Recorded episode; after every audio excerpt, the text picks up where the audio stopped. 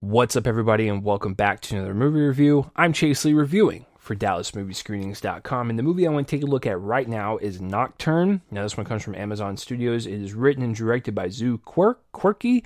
Uh, please let me know down below uh, what the correct pronunciation is because I didn't really feel confident on either one of those, but I think it's one of those. But I apologize nonetheless. This one tells the story of an incredibly gifted pianist that makes a Faustian bargain to overtake her older sister at a prestigious institution for classical musicians. It runs at an hour and 30 minutes. And going into this, I didn't want to know anything about it. I wanted to go into it blind because this was a part of a four film anthology series. Welcome to the Blumhouse. Uh, they released two last week, The Lie and Black Box, then released two this week, Evil Eye and Nocturne. And so Blumhouse and Amazon just basically wanted to throw out four movies for you and see like what you wanted to watch this Halloween season. So if you have a Prime account and you were scrolling through and you had no idea what to watch, here's four new movies in the span of two weeks. Uh, pick one, you might enjoy it. They're all radically different, so um, they all have different uh, vibes to them, different subgenres uh, in in the horror, you know, overall horror genre. So um, yeah, there's got to be one of them that you might enjoy, but that's the whole point of them, just to kind of throw them out there and see what sticks. Like what's going to land, what's what's going to be the best one.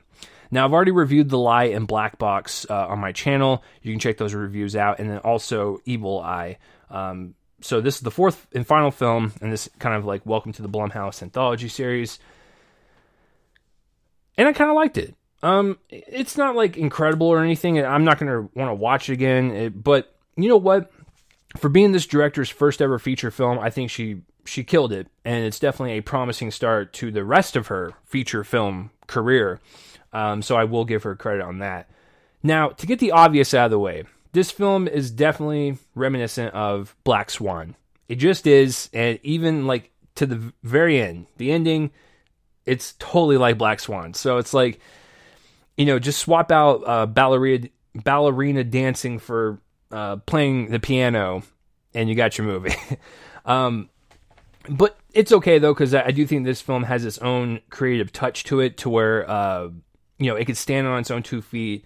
And like I said, it's a, a promising start to um, this director's career. So if she can make more films like this and just continue to get better, fantastic. I, will I'll watch anything that she does. So let's kind of dive into this. Speaking of the director, I think from a visual standpoint and really kind of creating this chaotic energy and this feeling that reality is slipping from you and the feeling that um, you get when you're super obsessed with something and you, you strive for perfection, you just become you, you're you're just not there. Like you like you said, you're completely just removed from reality and you don't know what's real and what's fantasy because your mind is just so focused on one thing, it just blocks everything else out. And so creating atmosphere and these kind of sequences to get into the headspace of this uh, uh, main character was was really great. I, I, really loved how disorienting and chaotic the sound design and the music were. I love how beautiful and horrifying at the same time that the cinematography and uh, the lighting was. All those sequences were really fantastic. Um, so I'll give her props on that. Um, another thing I really liked is the main character, uh, Sydney Sweeney. Uh, I've seen her in like Euphoria and stuff. She's I, I hope she does smaller films like this and stuff and just keeps on building her career out because she's starting to become a, a real powerhouse and she really just kind of takes command of any scene that she's in um, even when her character is like soft spoken she's kind of she's kind of shy she doesn't really like um, get along with people she's kind of alone even when she's like by herself like thinking and like working on her music or working or looking through this book that she found uh, early on in the film, you're just always glued to the screen. Like she she owns everything that she does, and so following this character and seeing her slowly lose her mind is equally terrifying and sad at the same time. And she totally um, displays that. And so I, really liked following her character and just kind of the stuff in between, um, all all the uh, kind of um, alternate reality uh, visions that she has. Uh, so I'll give the director props on that. The one thing I didn't really like, and this is just a minor gripe, is um, the relationship she had with her sister was okay. Like it wasn't like because that's the whole point with this is that her older sister something happens to her, and so she has to take her spot. There's a lot of resentment there, and you know we get a couple scenes, but like I just I didn't really feel I didn't really feel that emotional like um you know I guess head bashing between these two people. I just it felt like okay, they're reading their lines, okay, and then they move on, and then she's by herself again. I didn't really feel the relationship between her and her sister. I also didn't feel the romantic relationship that spawned halfway uh, through this thing. It felt like it came out of nowhere. There was definitely no passion there, and I, I get why they did it because it was like a spur of the moment, like, oh, something happened to you, I'm comforting you, bang, let's screw on the floor.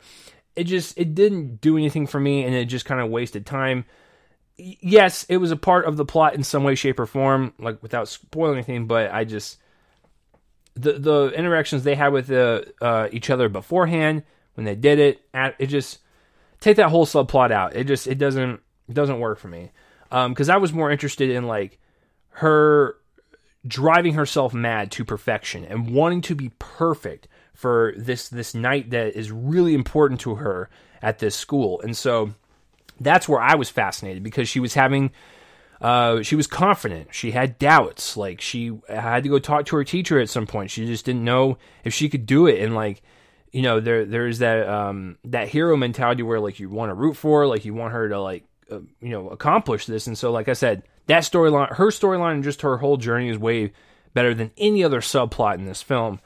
Um, and then the ending. I like those. I like those endings. I'm such a sucker for uh, anything that has to do with like, here's what's happening. Oh, something happens. The character goes over here. Something's happening, and then it reverts back to where they were at the beginning. So we don't really know if like this scenario happened or this scenario happened.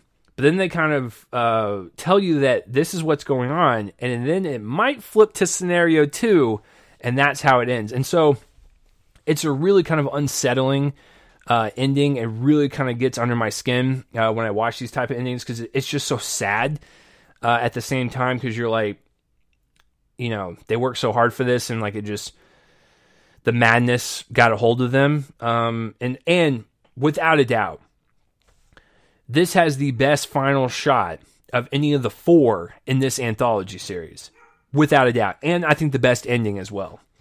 Um, the the image that um, is framed on Sydney Sweeney,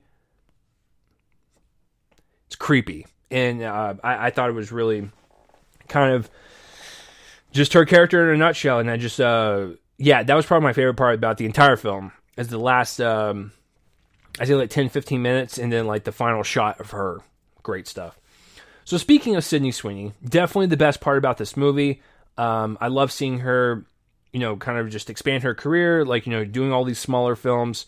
Uh, post, you know, like Euphoria and a, a, bunch of other things she's been in, but like she's finding her own footing as an actress, and she just she takes command of that screen, man, and she she's hard to look away from. Um, she just owns it, and I, I love the fact that like each each movie and like show that she does is different but I thought she was really great in this. Um, the sister, the sister's boyfriend, eh, like I, I, I don't know. It's just um, I thought even like her parents, I didn't really think anyone added any type of. They weren't on the same level as Sydney Sweeney. I just felt like they were kind of subpar, and she was doing the best she can to kind of uplift them. And I just, you know, I guess they were literally just supporting people. They're they're in, they're out, and I guess that's okay. But just the impact that they had didn't really do anything for me. I think the best character uh, and best performance from the uh, supporting actor is Ivan Shaw. He plays the teacher. Um, you know, he seems pretty normal at first, and as you get to know him, like things start to unravel a little bit, and you're like, okay, this cautionary tale don't don't end up like this person. So um, I thought he was a, definitely a better character than any any other person uh, portrayed. But uh, yeah, that's that's about it. Uh, yeah, Is this gonna like end up on a top ten list? No. Is it is it bad by any means? No. Um, but I, I enjoyed it for what it was, and um, I like I said, I'm a sucker for these endings. I've seen this ending probably a thousand times, but I like it, and I think it has the best final shot of the four for sure. So ending the anthology series is kind of poetic and on that shot because now I'm done with them. So that is the Welcome to the Blumhouse anthology series. Uh, and I'm going to wrap this up by uh, grading Nocturne and by giving it a B minus.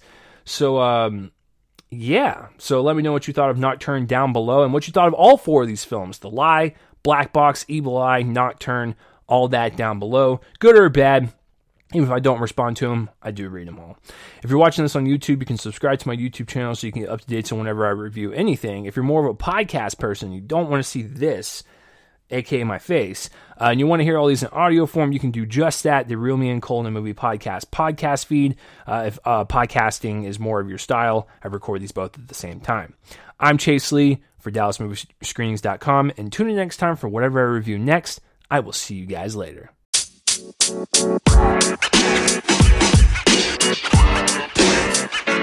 You know, man. You know, man. You know, man.